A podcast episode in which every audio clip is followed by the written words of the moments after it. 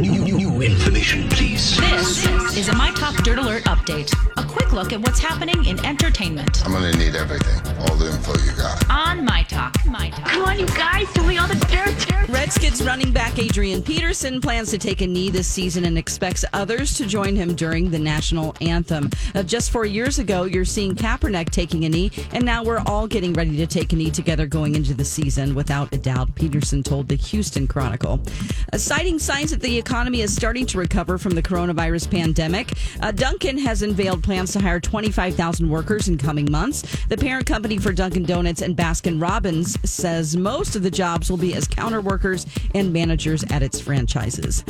The fireworks industry has been hit hard by the coronavirus pandemic. With 4th of July fireworks shows canceled across the country, many fireworks companies are seeing a 75 to 90% decrease in business.